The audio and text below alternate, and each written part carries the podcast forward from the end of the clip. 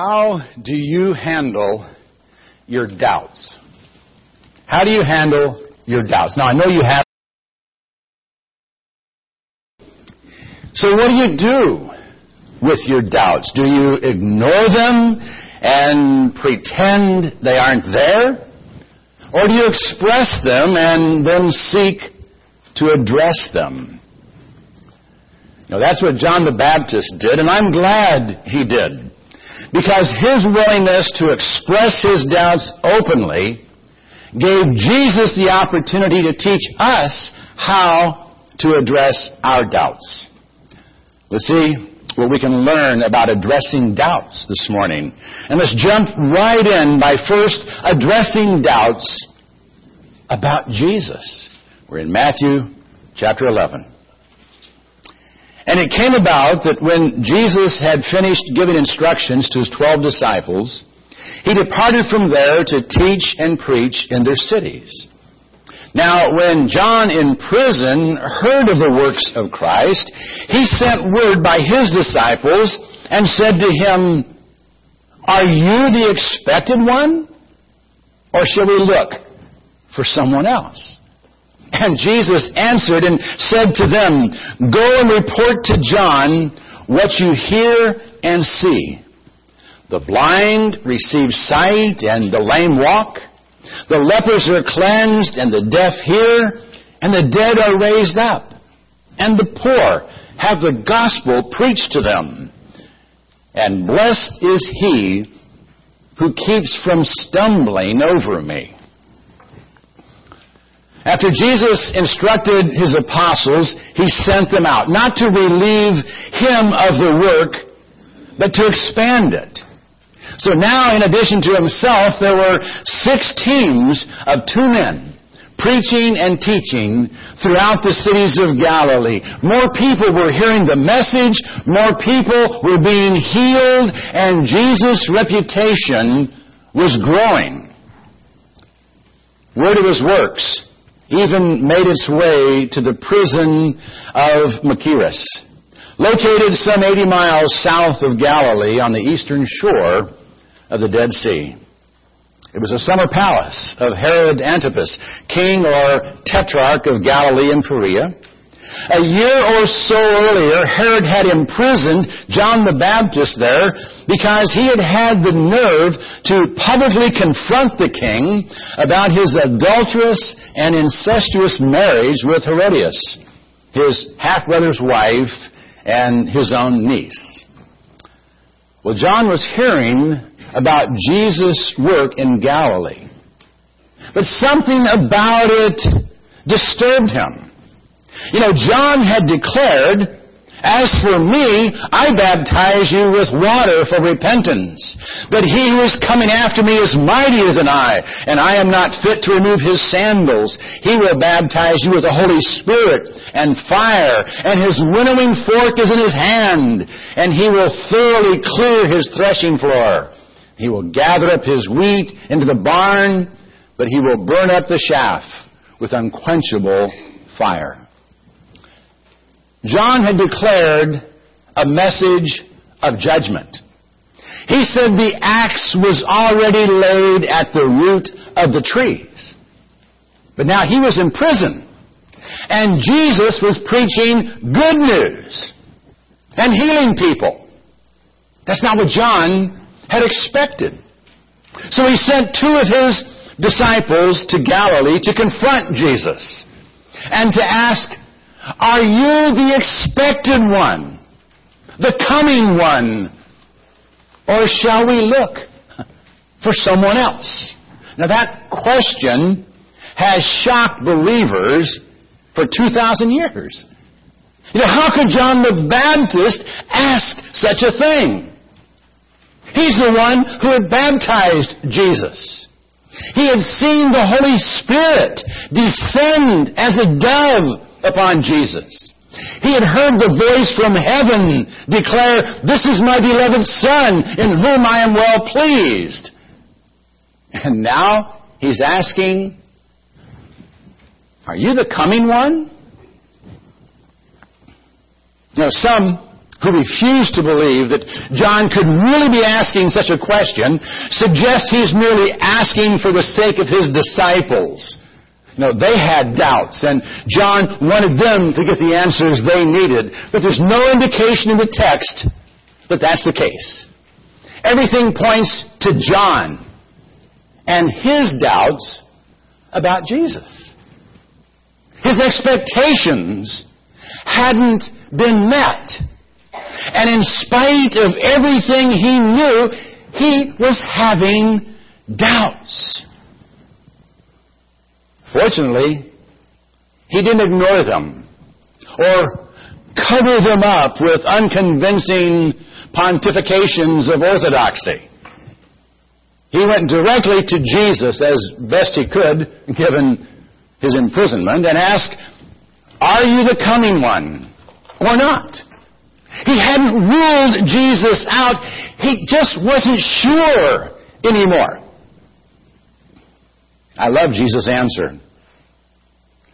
Go and report to John what you hear and see. The blind receive sight and the lame walk, the lepers are cleansed and the deaf hear and the dead are raised up and the poor have the gospel preached to them. And blessed is he who keeps from stumbling over me. Jesus recognized that some would stumble over him. That they would have a hard time hanging on to their faith in him. That he wouldn't always meet their expectations. But they would be blessed if they didn't stumble over him. And to help keep John from stumbling, Jesus simply told his disciples, Go and report to John what you hear and see. He wasn't offended by John's doubts. He didn't demean him for his audacity to raise questions. He simply told them to tell John what they had witnessed. And then, using words that would bring to mind supporting prophecies, pointed out what it was they were hearing and seeing. You know, in writing of the Messiah and his coming, Isaiah had said in chapter 35 that the eyes of the blind would be opened, the ears of the deaf would be unstopped, the lame would leap like a deer, and the tongue of the dumb would shout for joy. And in the 61st chapter, he had said the Messiah would bring good news to the afflicted and would bind up the brokenhearted.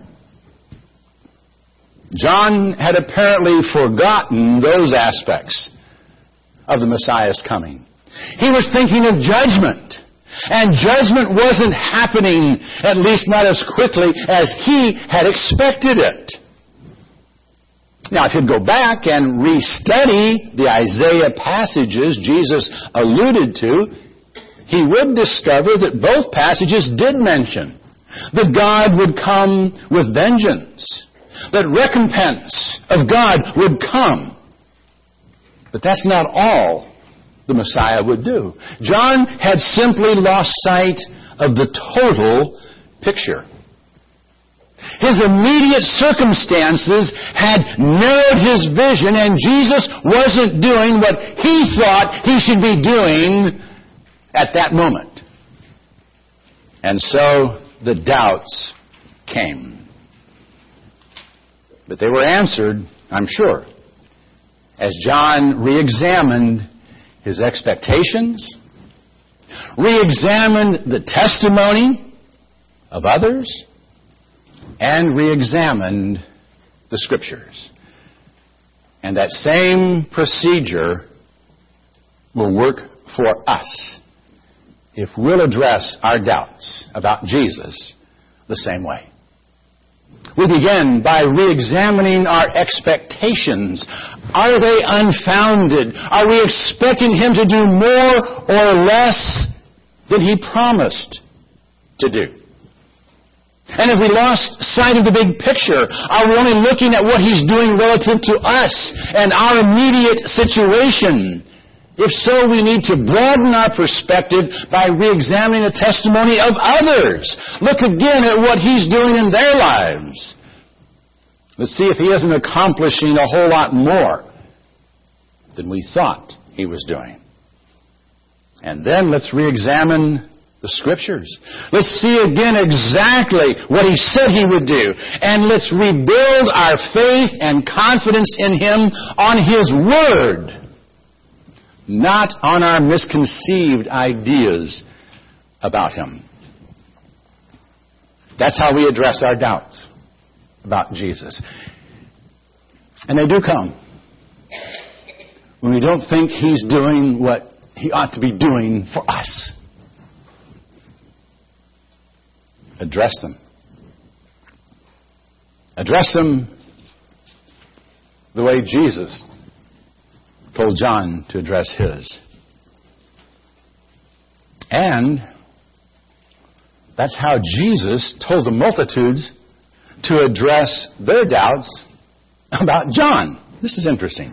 7 through 15. And as they were going away, Jesus began to speak to the multitudes about John. What did you go out into the wilderness to look at? A reed shaken by the wind? But what did you go out to see? A man dressed in soft clothing? Behold, those who wear soft clothing are in king's palaces. But why did you go out? To see a prophet? Yes, I say to you. And one who is more than a prophet. This is the one about whom it is written, Behold, I send my messenger before your face, who will prepare your way before you. Truly I say to you, among those born of women, there has not arisen anyone greater than John the Baptist. Yet he who is least in the kingdom of heaven is greater than he. And from the days of John the Baptist until now, the kingdom of heaven suffers violence, and violent men take it by force. For all the prophets and the laws prophesied until John. And if you care to accept it, he himself is Elijah who was to come. He who has ears to hear, let him hear. I think Jesus knew that the multitudes would be shocked by John's doubts. And that would make them entertain doubts about him. And so he addressed them head on. He said, Once you go out into the wilderness to look at a, a reed shaken by the wind, a, a, vacillating, wavering blade of swamp grass that blows one way and the other and never stands firm? Did you go to the wilderness to see a pampered, polished politician who never stands for anything, is always flip flopping? No. You went to see a prophet, and more than a prophet. You saw the one prophesied by Malachi, who is to be sent to prepare the way for the Messiah. In fact, you saw the greatest messenger ever sent from God until now. He then went on to note something interesting. He noted that the least in the kingdom of heaven is greater than John. Now, what he meant by that is debatable. But I believe he was indicating that any Christian would be a better witness than John because he would be able to look back at the cross and would therefore have a better understanding of Christ's purpose in coming. But up until that moment, John was the greatest messenger ever born. And his ministry had been very effective.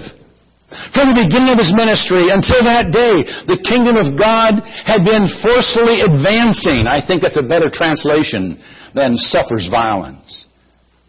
But violent men were trying to stop it and control it, were fighting against it. And John had hit a brick wall, literally, in the dungeons of Machaerus. His confidence had been shaken. But they were not to question and doubt his prophetic call. In fact, all the prophets and the law itself pointed to John, who would come in the spirit and power of Elijah to prepare the way for the Messiah. But even Elijah, if they would remember, had his moment of doubt, his crisis of faith. After his most glorious moment on the mountain, Defeating the prophets of Baal, he ran from Jezebel, crawled under a juniper tree, and wanted to die. He thought all of God's people had forsaken him, and he was the only one left. Well, God reignited his faith by showing him there were still 7,000 who hadn't bowed the knee to Baal, and that he was calling the shots, not Elijah. But John was having a similar crisis of faith. But there was no need to doubt his call from God. Jesus restored the people's faith in John by causing them to re-examine their expectations of a prophet, by re-examining the testimony about John, and by re-examining the scriptures themselves. The same way he had addressed John's doubts about him. In fact, the same thing can be done to address doubts about anyone. Let's read on. But to what shall I compare this generation? It is like children sitting in the marketplace who call out to the other children and say, We played the flute for you, and you did not dance. We sang a dirge, and you did not mourn. For John came neither eating nor drinking, and they say, He has a demon. The Son of Man came eating and drinking, and they say, Behold, a gluttonous man and a drunkard, a friend of tax gatherers and sinners. Yet wisdom is vindicated by her deeds. You know, we can all be pretty fickle. There are times when we don't even know what we want. In fact, Jesus compared us to children playing in the street. Someone plays dancing music, but we don't want to dance. So they start singing a sad song, but we don't want to be sad. When John came on the scene, living an ascetic life of a prophet, the people said he was crazy. He had a demon. He didn't enjoy life. But when Jesus came, socializing, going to wedding receptions and banquets, they said he was a glutton and a drunkard. They condemned him for being friendly with the wrong kind of people, of course. They didn't like everything about John and what he did, so they had their doubts about him. And they didn't like everything Jesus did, so they had their doubts about him. They, in no doubt, would have had their doubts about anyone. You know, it's so easy to begin having second thoughts about others, to begin doubting their sincerity or their motives or their suitability. One day we think we're happy with someone. They're a good friend or a respected teacher or preacher or politician or even a beloved spouse. But the next day, we're not so sure. Something was said or done or not said or done that we expected or didn't expect, and we begin to wonder. Before long, whatever it was that raised our doubts began to dominate our thinking about that person. Rather than viewing him as being just a little eccentric, now he has a demon. Instead of being friendly and fun loving, now he's a glutton and a drunkard. Instead of being a strong leader, now he's domineering. Instead of being carefree, now he's unconcerned. On and on we go. Entertaining doubts about others and then writing them off. Deciding we don't want to play with them anymore, or work with them, or live with them. Now, there may be times when our doubts are justified and some action needs to be taken. There are some relationships that perhaps should be severed. But we must be very careful here. Let's not be like fickle children. Know, Jesus said wisdom is vindicated by her deeds. I think that means we need to use wisdom when evaluating someone.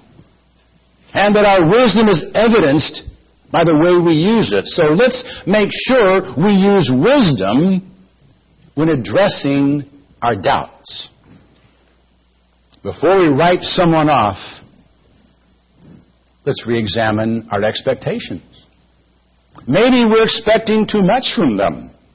Maybe our expectations are unrealistic and no one could meet them. Let's re-examine the testimony of others about the person in question. Maybe we're being too hard on them. Maybe we need to listen to what others are saying about them. Maybe we need to look at them from someone else's perspective. And then we need to re-examine what the scriptures say about the relationship in question. If the scriptures make it clear that such a relationship is not appropriate for a Christian, we need to break it. If, on the other hand, it makes it clear that that relationship is inviolable and never to be broken, we recommit ourselves to it and make it work. If it's a relationship that can go either way, we pray for wisdom and then apply biblical principles to make sure we make the right decision. We're going to have doubts. We're going to have doubts about Jesus. We're going to have doubts about the preacher. We're going to have doubts about our brothers and sisters. Let's just make sure we address them properly and resolve them biblically. So are you having doubts this morning? Doubts about Jesus or others? If you are, it's time for a little self examination. Because before you can re examine your objectivity, you must re examine your heart. If your heart is burdened with a load of sin, you won't be able to see things clearly. You won't be able to understand Jesus and the reason He came into the world. And you won't be able to understand the reason others fail you and your expectations all the time. You know, it may seem counterintuitive, but faith is the key to resolving doubts. Faith that Jesus can enter our heart and enable us to see things more clearly. And like John's coming to prepare the way for Christ, we prepare for Christ coming into our heart through baptism. We acknowledge our sinfulness and allow our hearts to be washed clean of sin. Then, when He comes into our heart, He'll enable us to see things through His eyes.